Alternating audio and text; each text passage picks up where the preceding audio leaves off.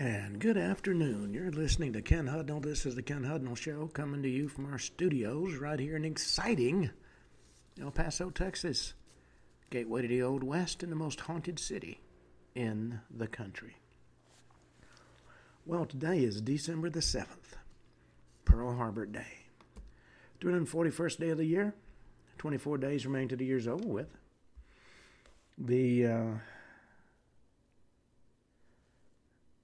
national holidays and observances, and National Pearl Harbor Remembrance Day, the National Civil Aviation Day, National Cotton Candy Day, Hanukkah, Blue Christmas, um,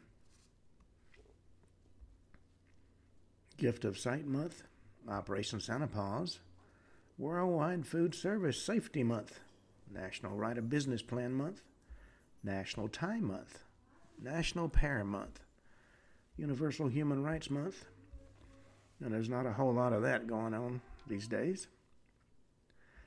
You know, the uh, the big thing on this date, of course, is the Pearl Harbor attack, uh, December 7th, 1941. And no moment in history of the United States casts a longer shadow than Pearl Harbor. It's become a national imperative to remember Pearl Harbor. It Reminds us that duty has become a ritual of media and political discourse, repeated so often in so many ways, it's become a really a part of uh, our culture. The uh, you know the, the relationship between the U.S. and Japan began with the forced opening of Japan in the 19th century. Japan did not want to open itself up to our ships and trading. But courtesy of Commodore Matthew Perry and his black ships, as his squadron was called, um, Japanese didn't have a whole lot of choice. And their sudden exposure to the outside world after centuries of isolation generated a helter skelter period of transformation, revolutionary era in which Japan overthrew uh, many of its oldest traditions and built itself into a technologically advanced industrial state with modern systems of administration and government, and most importantly, a powerful military. Japan's rise to being a great power was rapid, with victorious wars over China in 1894 and 95 and Russia in 1904 and 1905, as well as successful, if subsidiary role on the side of the Allies in World War One. Again and again, Japan struck quickly to win wars over larger and theoretically more powerful opponents. And this very success that Japan enjoyed placed the island empire squarely in the sights of the other great powers, generated an increasingly tense strategic rivalry with the U.S. for domination of the Pacific.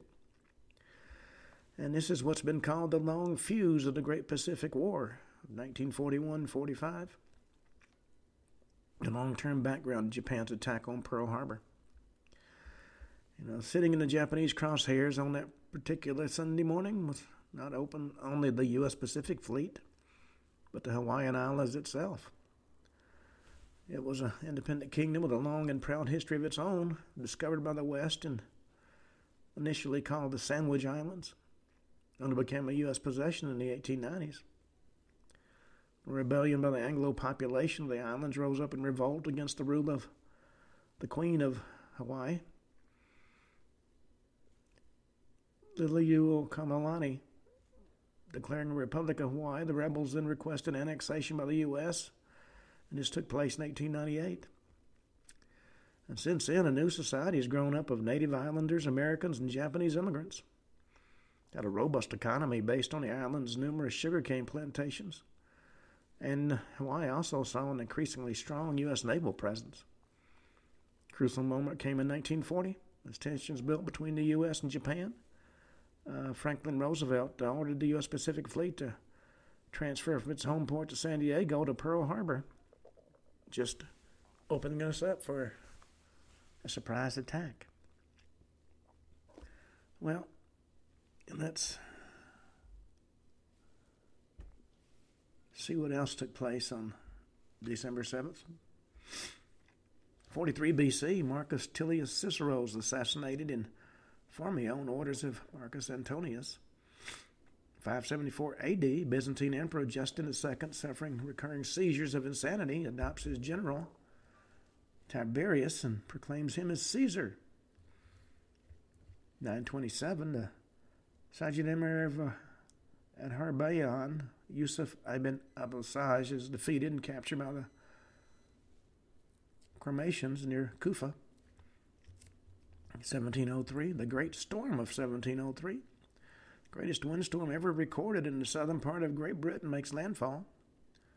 Gusts go up to 120 miles an hour and over 9,000 people die. 1724, the tumult of tumult of Thorn. This unrest is followed by the execution of nine Protestant citizens and the mayor of Thorn by Polish authorities.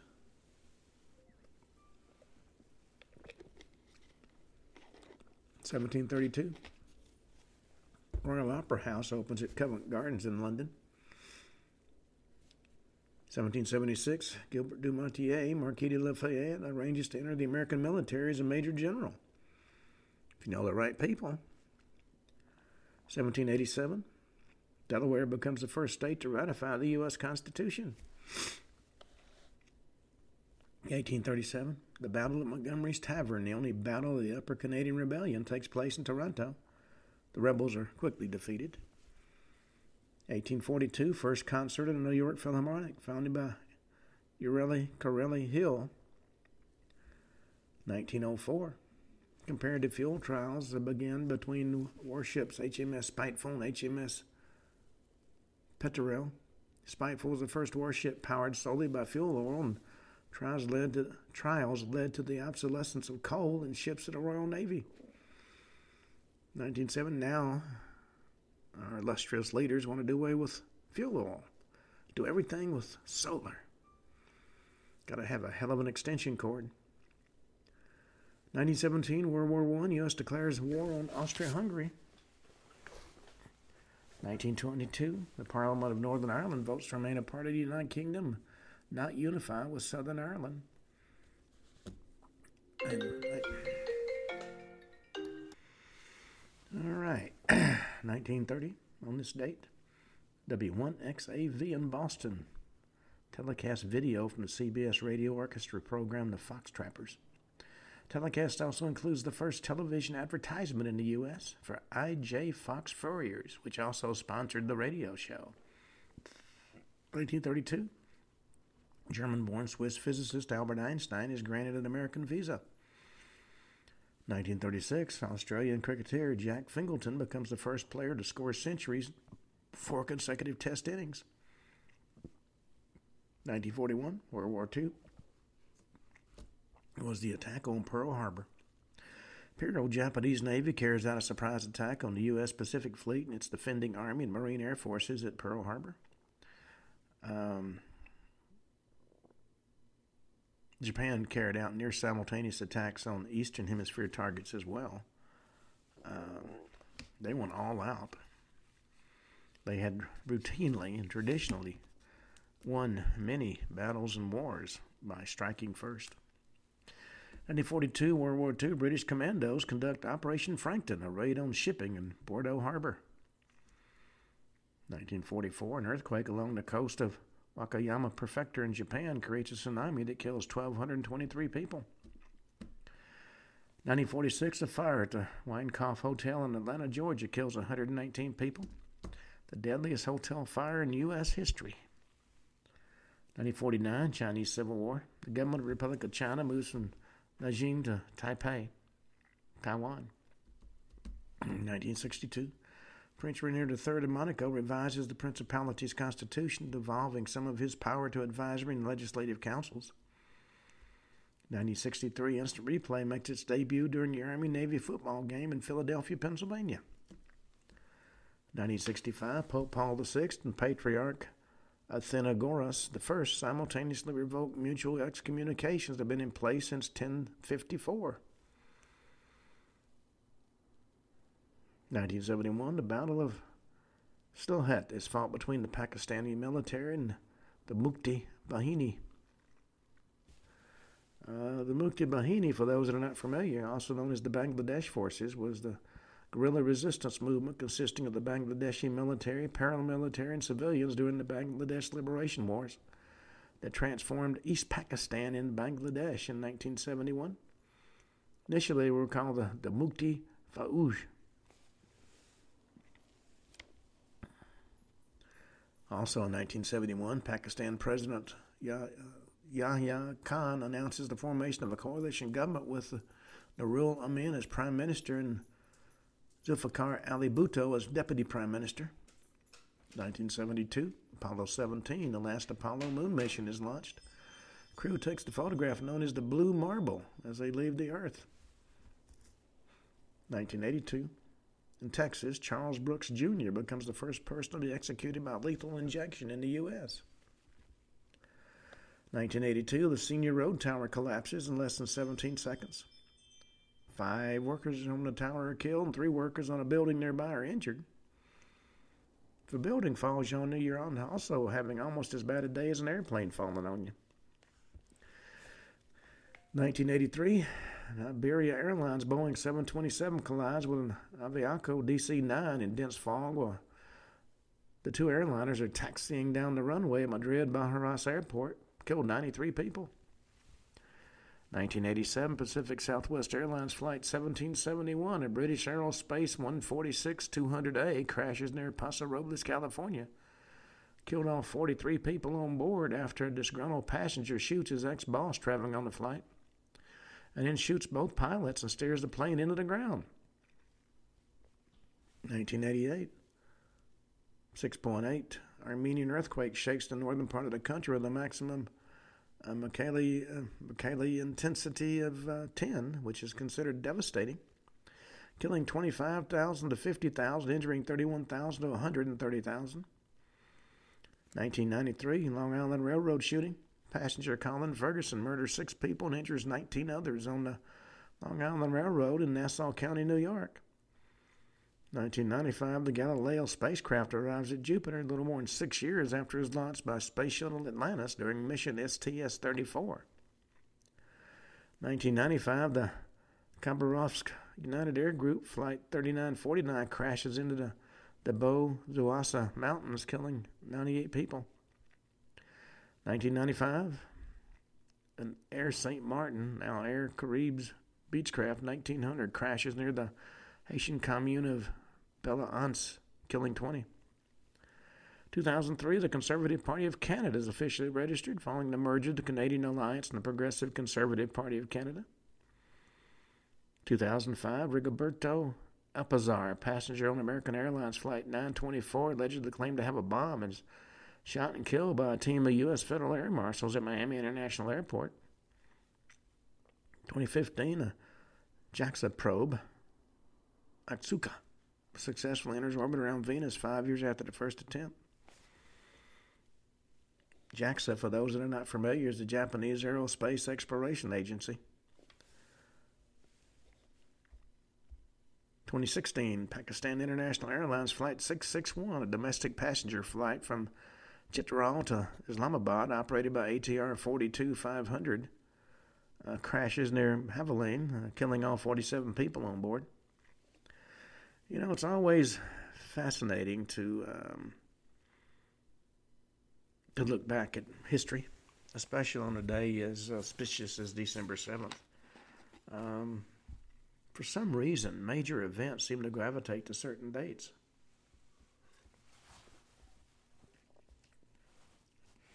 Now, there have been a lot of um, mysteries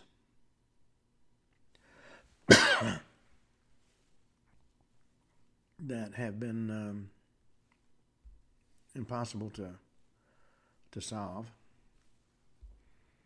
And there's one that has to do with uh, Pearl Harbor that I've heard very little discussed.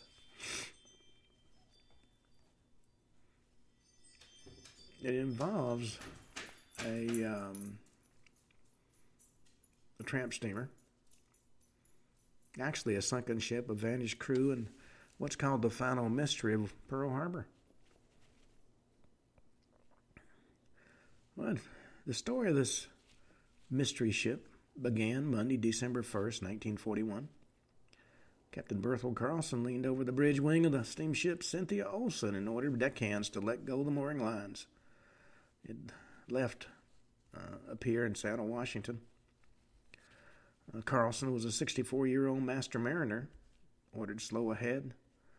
Minutes later, her single propeller churned the waters of Elliott Bay, and the 22 year old ship set out on a 135 mile passage up Puget Sound. Now, this was a very familiar route to both Carlson and his vessel. You know, the ship had sailed the Atlantic and Caribbean for the first seven months of 41. The Cynthia Olson had plied the waters on the west coast as a lumber carrier. Its home port was San Francisco. Made calls at Olympia, Tacoma, and the other Pacific uh, Northwest ports.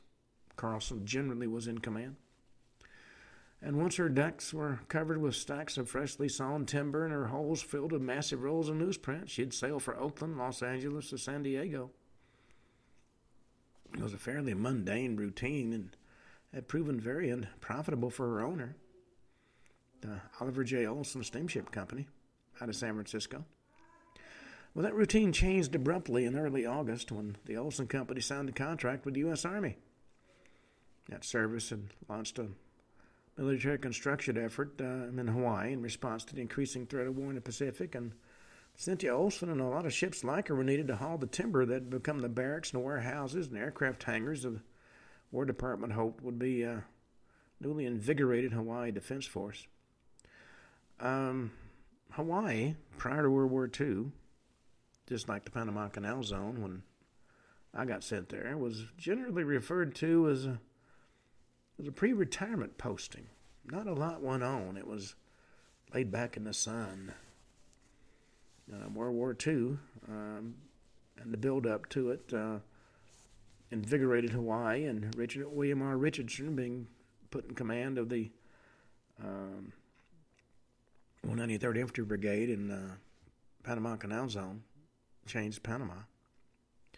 So the Cynthia Olson embarked on her first timber hauling passage to Pearl Harbor on August 22nd, completing each leg of the trip in nine and a half days. On this trip, it was under the command of Captain P.C. Johnson. Second trip in late September and early October worked out equally well, on November 18th, the Army chartered the vessel outright. Now, on the first day of December 41, she was setting out again with Carlson as a last minute substitute for Johnson, who was ill. Sharing the bridge was first mate uh, William Bucktel, himself a last minute replacement. What neither mariner could know was their ship and the 35 men on board were embarking on their final voyage. Even as the Cynthia Olson put out to sea, events were unfolding that would pit the ship and her crew against the deadly foe, mark the beginning of a new front in global conflict, and create one of the most enduring nautical mysteries of World War II. Now, the the vessel that Carlson and his crew took to sea that day in December 41, it started life a continent away, and by the time she set out on her last voyage, she'd already spent over 20 years plying both the Atlantic and the Pacific. And frankly, she was starting to show her age. Product of Wisconsin's uh, of a Shipbuilding Company, the vessel was laid down in September 1918 as a coquina, one of 331 ocean going freighters built for the U.S. Shipping Board by firms throughout the Great Lakes. Of essentially identical design, these steel, steel hulled ships became to be known as lake class uh, vessels. Both because where they were built and because many initially bore names beginning with the word lake. They were similar in layout to the medium-sized ocean-going Fredrikstad freighter design developed um, in World War I by neutral Scandinavian shipbuilders. The economical type that was well suited to prefabrication and mass production. And both attributes are particularly important given that the first 91 Lakers had been contracted for by the British companies planning to put them into service in support of the UK's war effort. America entered the conflict in April of 1917. The U.S. government abrogated the British contracts, and the next month, the uh, U.S. Shipping Board requisitioned the vessels for wartime cargo duty on behalf of the U.S. and her allies. Well, the United States uh, Shipping Board, and after September 1917, a subordinate agency called the Emergency Fleet Corporation awarded contracts for the construction of 346 Laker class ships. When this number is added to the requisition British ordered vessels, it renders the Laker program the largest standard type shipbuilding effort undertaken by the U.S. during World War I. Ships had six variants, which differed slightly in tonnage and overall length. Each variant was given a type number with 33 examples ultimately manufactured by Manitowoc Shipbuilding being designated Design uh, 1044. Well,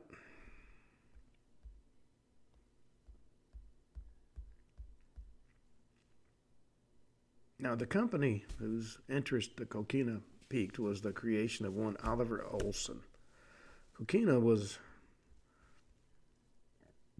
spotted and decided uh, to take it on.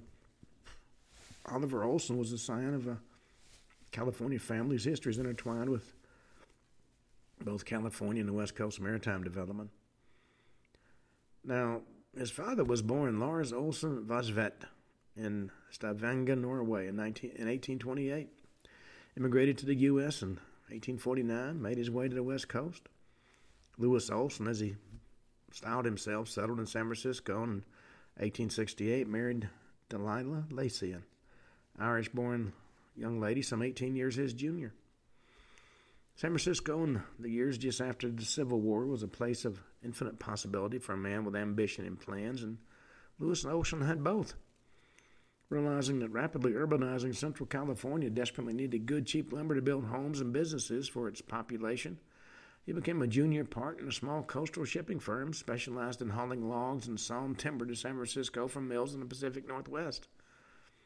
A profitable line of work, and Lewis prospered, which was probably a good thing, for by 1884, Delia, uh, oh, excuse me, Delia had given him two daughters and seven sons. However, John Olson, the second son, child and first son, was born in San Francisco in 1872.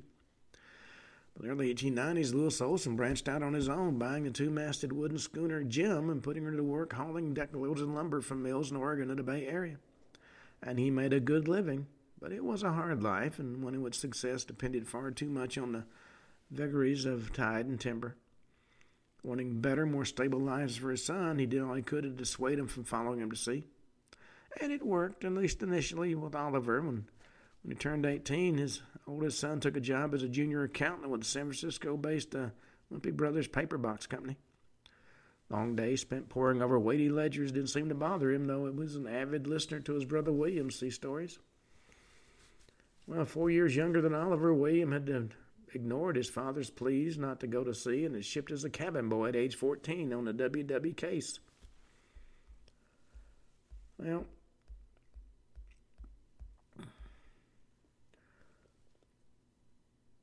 It was on the afternoon of Monday, April 22nd, 1940, that Whit and George Olson searched for two vessels upon which they could build their hope for a West Coast to Honolulu service ended on the rickety Southern California pier.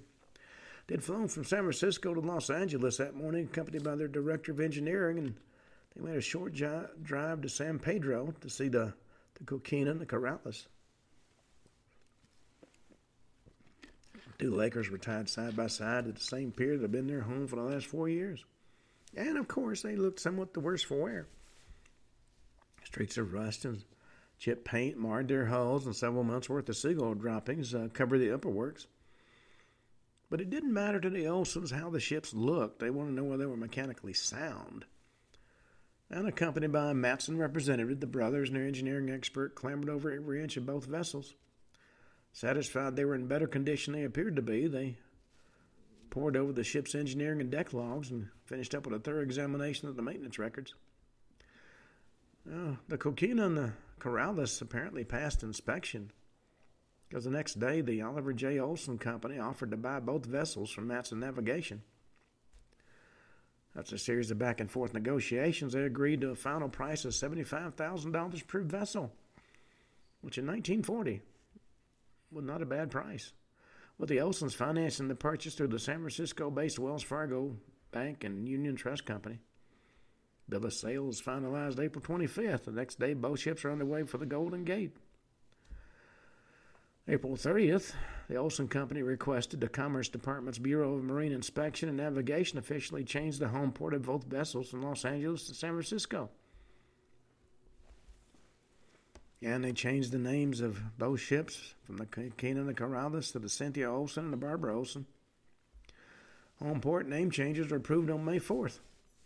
Within days, both ships would be repainted to their new, uh, new owners' colors. Well, they worked hard to get things ready. It's a good thing they were quick because the Army's first contract uh, uh, happened in the fall of 1940. The Army Transport Service Office, San Francisco's Fort Mason, uh, issued a solicitation for bids to carry lumber from various ports in the Pacific Northwest to San Francisco and San Pedro. Wood was destined for military construction projects throughout the continental U.S. to be moved onward from the coastal ports by rail. And that was the job that the Olson Company was looking for, and the firm was awarded a contract in September of 1940. While several company vessels had put the work on the, the fulfilling the contract, the Cynthia Olson and the Barbara Olson formed the backbone of the effort. For the next 11 months, the Lakers uh, routinely plied the coastal shipping lanes, each load approximating uh, 2 million board feet of sawn lumber. In such ports as Astoria, Oregon, Aberdeen, Olympia, Tacoma, and Seattle, Washington, Eureka, California. Ships carried the lumber south to San Francisco or San Pedro, where the cargo was transshipped to rail cars for onward movement.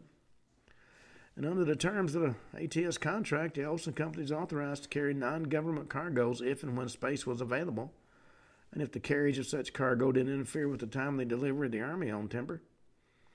As a result, the Cynthia Olson and her sister ship often filled their hulls with commercial goods on a northbound passage, earning their owners a respectably uh, tidy extra income on top of the revenue generated by the government contracts. And as was common practice at the time, the Olson Company didn't employ full time crew members for its ships. Merchant seamen were booked for each round trip voyage through the Union Halls in San Francisco and San Pedro. A particular individual might work steadily on one of the Olson vessels, he could also be booked aboard the ships of other firms, such as the E.K. Wood Lumber Company. Process was a little different for masters and mates and chief engineers, as the ship's senior officers had to have both the necessary experience and appropriate licenses for the routes in the vessels. And as a result, while masters, mates, and engineers weren't technically full time Olson Company employees, the same individuals tended to appear continually on the crew rosters of both the Cynthia Olson and the Barbara Olson. And the names of each ship's master rarely differed. Uh, Captain P.C. Johnson for the Cynthia Olson and Berthel Carlson for the Barbara Olson. Well, the two ships proved to be dependable and capable, and their performance for the First Army contract stood them in good stead when, in July 1940, Bids were solicited for a series of U.S. to Hawaii lumber voyages. Army planned to ship increasingly large amounts of sawn timber to Oahu and intended to award segments of the contract to a number of shipping lines. Olson Company was among the first firms to submit a competitive bid, was in fact so eager to tender for the job it overlooked a key point. Cynthia Olson and her sister ships were only licensed for coastwise operation. Should their owners win a portion of the Trans Pacific shipping contract, both vessels would have to be quickly re inspected and certified for open ocean operations before they could legally undertake the passage to Hawaii. And this issue became a real concern during the first week of August when the Olson Company was awarded a portion of the contract. Both Cynthia Olson and Barbara Olson were on their way to south from Puget Sound when the company learned of the contract award and Whit and George Olson immediately started planning how to get the ship's current cargoes offloaded as quickly as possible so the vessels could get to the Pacific Northwest to load the Hawaii bound timber and make it to Honolulu within the specific time frame. Well, Cynthia Olson arrived in San Pedro August 4th, and over the next four days, stevedores relieved her of just over 2 million board feet of timber. On the afternoon of August 8th, she departed for San Francisco, arrived the next morning, stayed only long enough to take on board food, food fuel, and fresh water, and some additional crewmen, and sailed out on the uh, morning of August 10th. Well, the ship's departure for the Pacific Northwest and ultimately for Hawaii was something of a gamble on her owner's part. Cynthia Olson was still certified as a coastwise vessel and would have to undergo and pass a thorough inspection before she could be reclassified as suitable for ocean use. And while the ships could have gone and undergone the inspection in San Francisco, the Olsons decided it was more expedient to have the ships inspected and recertified in Seattle, even as she was being loaded for the passage to Oahu. Well, in an effort to better the odds on their gamble with the Cynthia Olson, the brothers sought the assistance of William Fisher, Bureau of Inspection and Navigation Supervising Inspector in San Francisco. As the uh, urging, Fisher sent an airmail letter on August 12th asking his agency's local inspectors in Seattle to undertake the inspection. He noted the matter of a hospital is involved, meaning the terms of the Army contract required the Laker to have a dedicated sick bay, sick bay, something not normally present on coastwise uh, cargo vessels. Well, Fisher's request for expedited action had the desired effect. August 14th, local inspectors Daniel Hutchings and William Campbell boarded the Cynthia Olson in Bellingham and, accompanied by Captain Johnson, undertook an expedited but apparently comprehensive inspection. And addressing the issue of a sick bay, the inspectors noted the vessel has one spare room that the master intends to use as a hospital, which is, in our opinion, suitable for three berths. Well, oddly enough, Fisher left on a business trip almost as soon as he sent Hutchings and Campbell, the two inspectors, the initial request for an expedited inspection. When the local inspector's airmail letter reached San Francisco the morning of August 15th, Fisher's clerk fired off a telegram informing him the supervising inspector was at the moment in Portland to be in Seattle the next day. Now, as Cynthia Olson was scheduled to sail before officials' arrival, the clerk suggested that Hutchings and Campbell try to reach him in Portland. Well,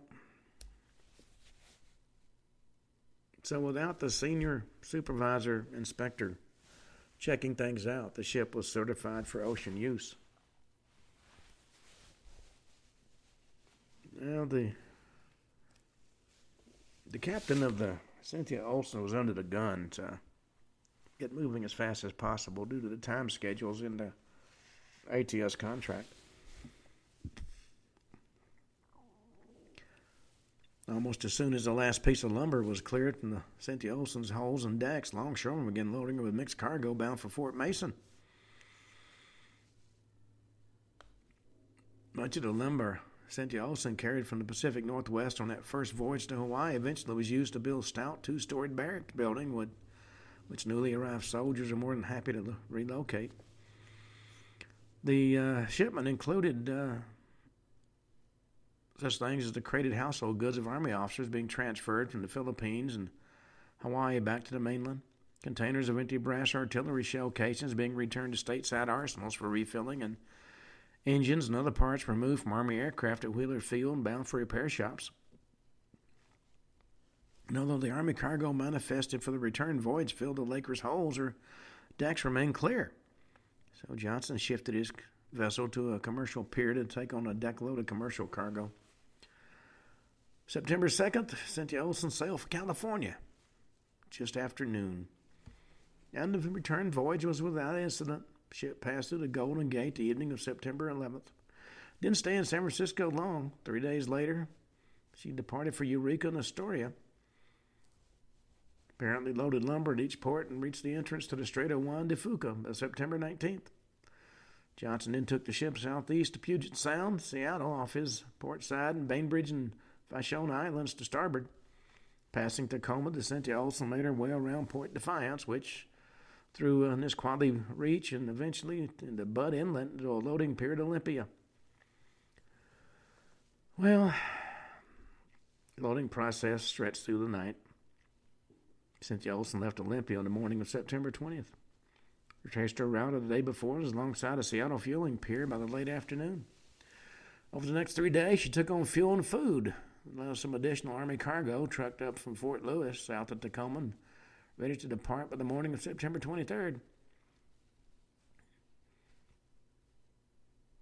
After some last minute consultation with a group of Quartermaster Corps officers, uh, Johnson Ordered the lines cast off, and Cynthia Olson set out for her second Army contracted voyage to Hawaii.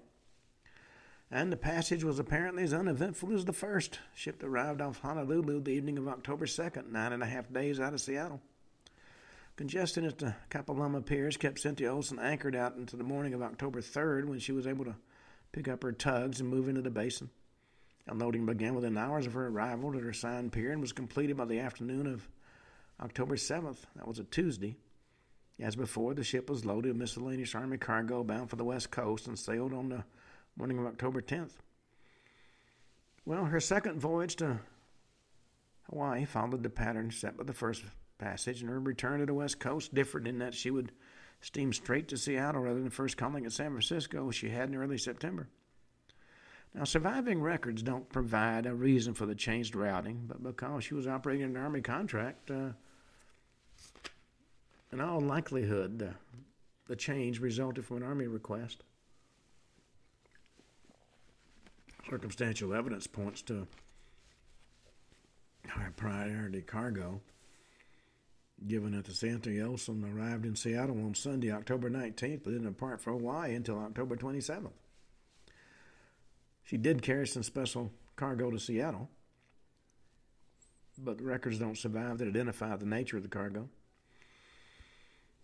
Cynthia Olson's third passage to Hawaii ended November 5th when the vessel once again was alongside uh, in the Kapalama Basin.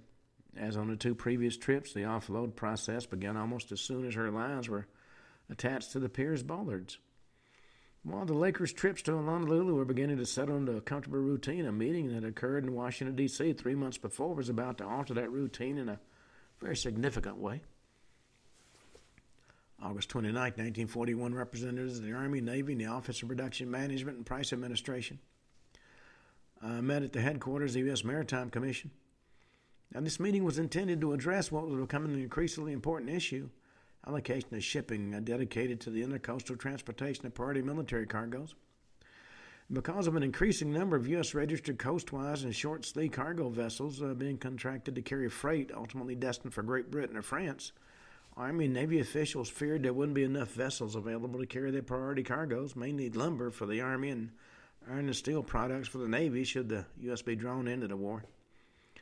So the Army, represented at the August meeting by the chief of the Quartermaster Corps Traffic Control Branch made the point that lumber was an increasingly important strategic resource for a variety of reasons.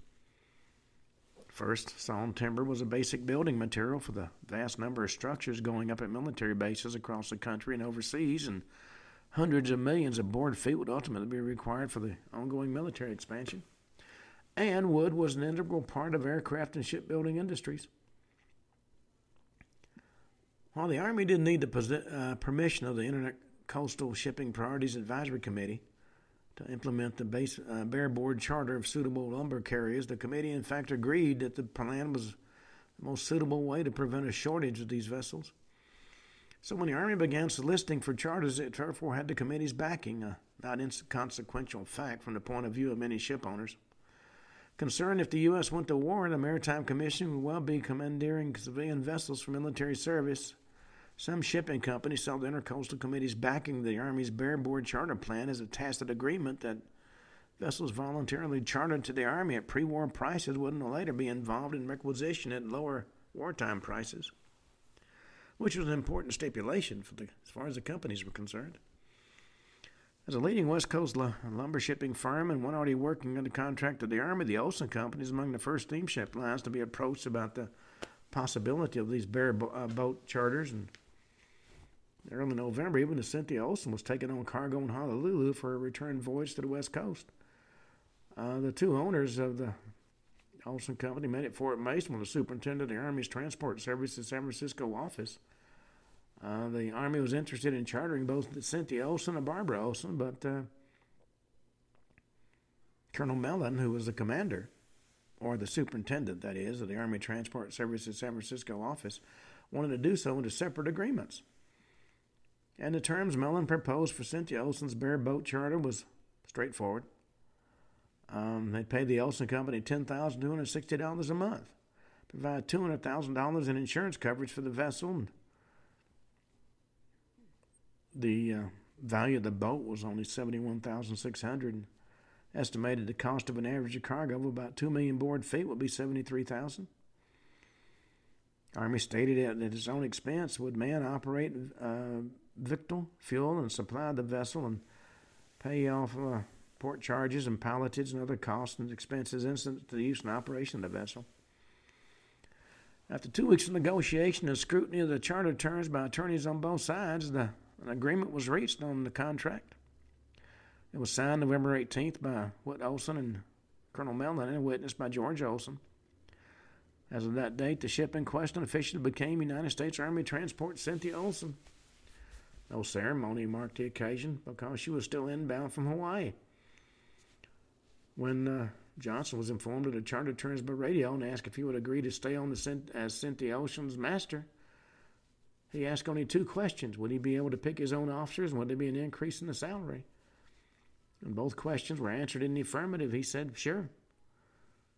What he didn't add was he'd been feeling ill for several days and wasn't sure he'd be able to make the first charter voyage. Well,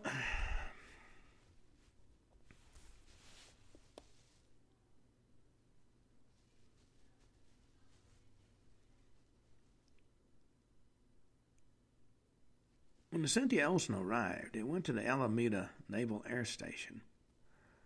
Um, which meant that there was a question about the material on board. Was it Navy or was it Army? It's possible the Cynthia Olson could have been carrying Navy aircraft parts destined for repair at Alameda. And it's certainly not unknown for Army owned, chartered, or contracted vessels to carry cargo belonging to the Navy, Marine Corps, or even the Coast Guard especially if the ship was homeward bound, little or no Army freight. Or maybe they they stopped at Alameda to disembark Navy personnel who caught a convenient lift back from Hawaii. Unfortunately, we'll never know for certain because the records are not existent. Well, when they got to the ATS headquarters, Captain Johnson told him he was too ill to continue to serve his master. And his first mate had chosen not to sign on for the voyage, so the two top members of the Lakers crew would have to be replaced and quickly. Well, Johnson had a solution for the problem. He had a radio contact with company headquarters even before he got in port and told the Olson brothers of both his illness and his first mate's decision not to sign on for the first charter trip. So, Captain Carlson took over. Well, Whit Olson couldn't have chosen a better qualified man to take Johnson's place on the Cynthia Olson. At 64, Carl Bertha Bert Carlson was the pinnacle of a long, varied, successful career. Born in Norway, March 19, 1877, he told friends throughout his life he'd come from a long line of seafarers. By the time he'd reached 17, he'd apparently had enough of life in Bergen, Norway. Spring of 1894, he boarded an immigrant ship bound for the New World. Traveling on a vessel packed with other Scandinavians who, like himself, sought new lives in America, he landed in New York. The next 18 years of his life are something of a mystery, given that surviving records give no indication where, where he lived or whether he had a family.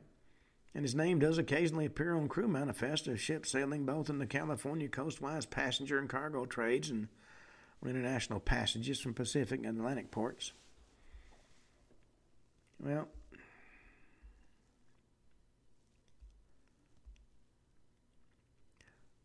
The man who agreed to join Carlson on the Cynthia Olson's first Army charter voyage was born in Denmark, 1902. His name at birth was Wilhelm Buchtel Petersen. Had a sister and son of a well-known musician and academician, academician Rasmus Petersen. Other than that, his early life is a mystery. Among the details, it remained obscure when and where he came to the U.S. But like many Scandinavians, he ultimately gravitated to the West Coast. He wasn't a big man. Um, naturalized in San Francisco, December 21st, 1929. And uh, changed his name to William Peterson Buchtel.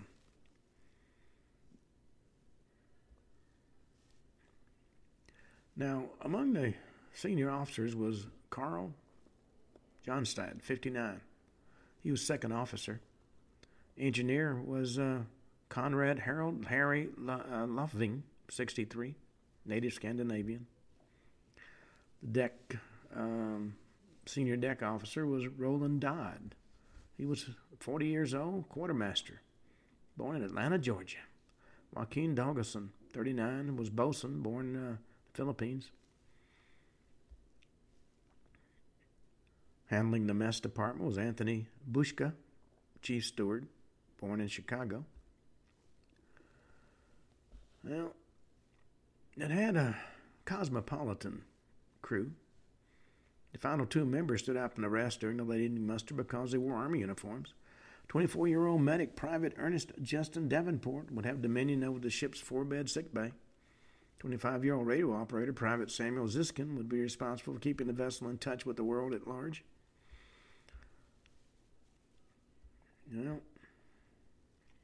Earlier in the morning of November 22nd, Army tug, uh, harbor tugs nudged the Cynthia Olson away from her Fort Mason pier. And with her decks yet unencumbered by timber and her holds empty, she rode high in the water, though that condition would change dramatically when she'd taken on her cargo up north. Um, Carlson sailing orders required low timber at Olympia, Tacoma, and Seattle and sailed to Honolulu by December 1st. And he saw no reason why that schedule would not be maintained. His ship was old, but it was certainly dependable, and Merchant mariners who manned it were experienced and capable. And while his ATS briefing mentioned the possibility German raiders or submarines might be operating along Cynthia Olson's route, uh, Carlson thought it was unlikely any Nazi warships would be bothered to expend uh, variable ordnance on a humble uh, lumber schooner. He was only half right. And even as Cynthia Olson was departing San Francisco over the Pacific Northwest, the Imperial Japanese Navy submarine I 26 was plowing its way eastward through heavy seas toward the Gulf of Alaska. It was a B 1 type fleet boat. She and other 19 vessels of her class had been designed for worldwide operations, and the I 26 was one of the largest, most advanced submarines in the world when commissioned in November 6, 1941. With her six torpedo tubes and 5.5 inch 30 year type fire deck gun, she was a formidable seagoing predator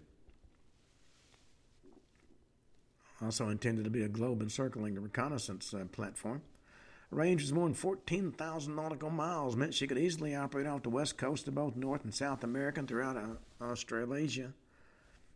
A watertight hangar just forward of her conning tower allowed her to embark a small Yokosuka E14Y1 float plane capable of undertaking over-the-horizon reconnaissance flights. This ability to range far and wide and report on enemy movements had led Admiral Isoroku Yamamoto, Commander in Chief of the Combined Fleet, to task the I 26 and other vessels of her class with key roles in Operation Hawaii. That was the name given to the Japanese attack on Pearl Harbor. In all, 27 submarines were to support the assault, with 11 of them carrying reconnaissance aircraft and five others transporting uh, midget subs that were to infiltrate Pearl Harbor in advance of the planned aeronautical attack. I 26 role in the airstrike against the U.S. Pacific Fleet was initially a supporting one. Assigned to Submarine Squadron 1 of the uh, Imperial Japanese Navy Sixth Fleet, she'd reconnoiter uh, American naval forces and installations in and around the Aleutian Islands. After reporting her findings to the International Japanese Navy headquarters, the I 26 was to sail for a point midway between San Francisco and Honolulu to locate, report on a possible attack any American warship steaming for Hawaii in the wake of Japanese assault. Given the distance she was expected to cover, her hangar was to carry food and extra fuel rather than a seaplane. It was a challenging and dangerous voyage for the submariner and 94 man crew. But she was captained by one of Japan's ablest submariners, Commander Minoru Yokota. Unlike many who took to the sea, Minoru Yokota was born from, far from salt water, small house in the Chugoku Mountains of Wakayama Prefecture in western Honshu. Well,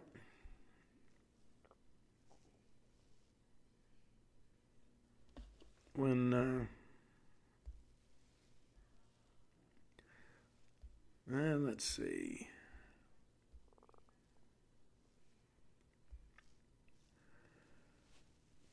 The 2,000 mile passage to the Aleutians was not a pleasant one for Yokota and his crew.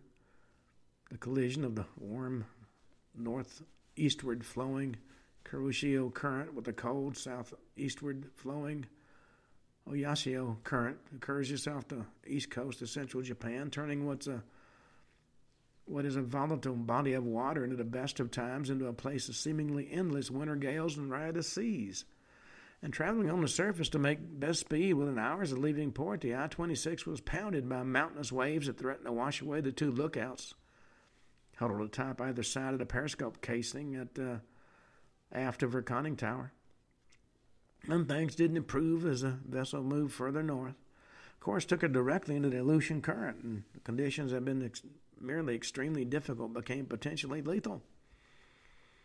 Well, the relief of everybody aboard the I 26, Yokota's orders directed him to run submerged during daylight hours, once his vessel was within 600 miles of her first objective, the Aleutian island of Attu. That milestone had reached on November 25th, and the crew's comfort level improved dramatically. Even as his sailors' morale went up, his already uh, Yokota's already elevated anxiety level increased even further. He was taking an armed warship on a covert mission to an area believed to be a stronghold of a hugely powerful, soon-to-be enemy.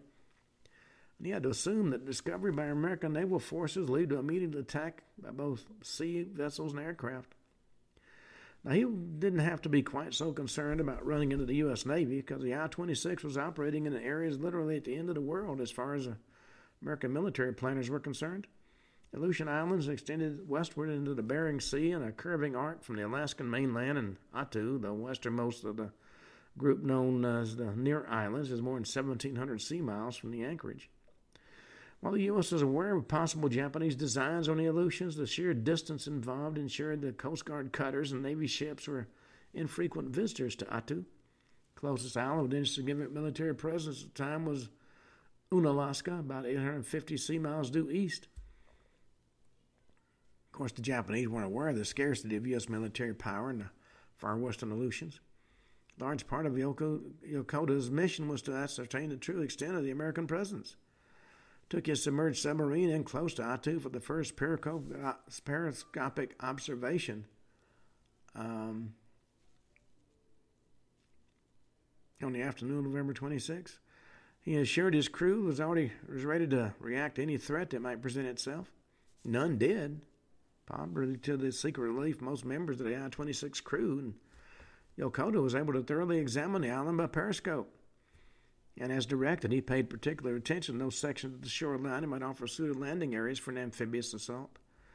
Then he surveyed Kiska, a small island 190 miles to the southeast. He also uh, reconnoitered Adak, about 260 miles further east. Again, detected no military presence. Well, things changed when the I 26 arrived off Dutch Harbor on November 29th. Though Yokota didn't know it, the U.S. had accelerated the construction of naval military installations on Unalaska. And by the time the I 26 arrived offshore, there were about 5,700 Army troops and several hundred Navy personnel on the island.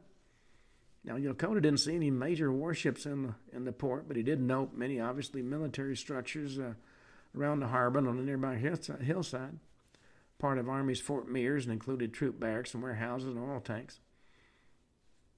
Japanese sub commander also discovered the presence of American aircraft, though unintentionally. He later recalled, that as he was peering intently through the periscope in the direction of the port, the sudden appearance of a twin engine aircraft called into order a crash dive. Though no attack ensued, the incident prompted an even greater caution on Yokota's part took his ship back out to sea, and spent several hours performing intricate evasive maneuvers in case he'd been detected. Well, when he completed his Dutch harbor reconnaissance, he shaped a course for the southeast, running to the surface and aiming across the Gulf of Alaska with all dispatch to be in his assigned position when the attack on Pearl Harbor commenced. Even as the I 26 turned her stern to the Aleutians, the force designed to destroy the U.S. Pacific Fleet was on the move. Well, on that note, we come to the end of today's show. We're moving closer and closer to one of the last mysteries of Pearl Harbor. We'll be discussing that tomorrow. Until then, this is Ken Hudnall for the Ken Hudnall Show. And we shall talk to you tomorrow.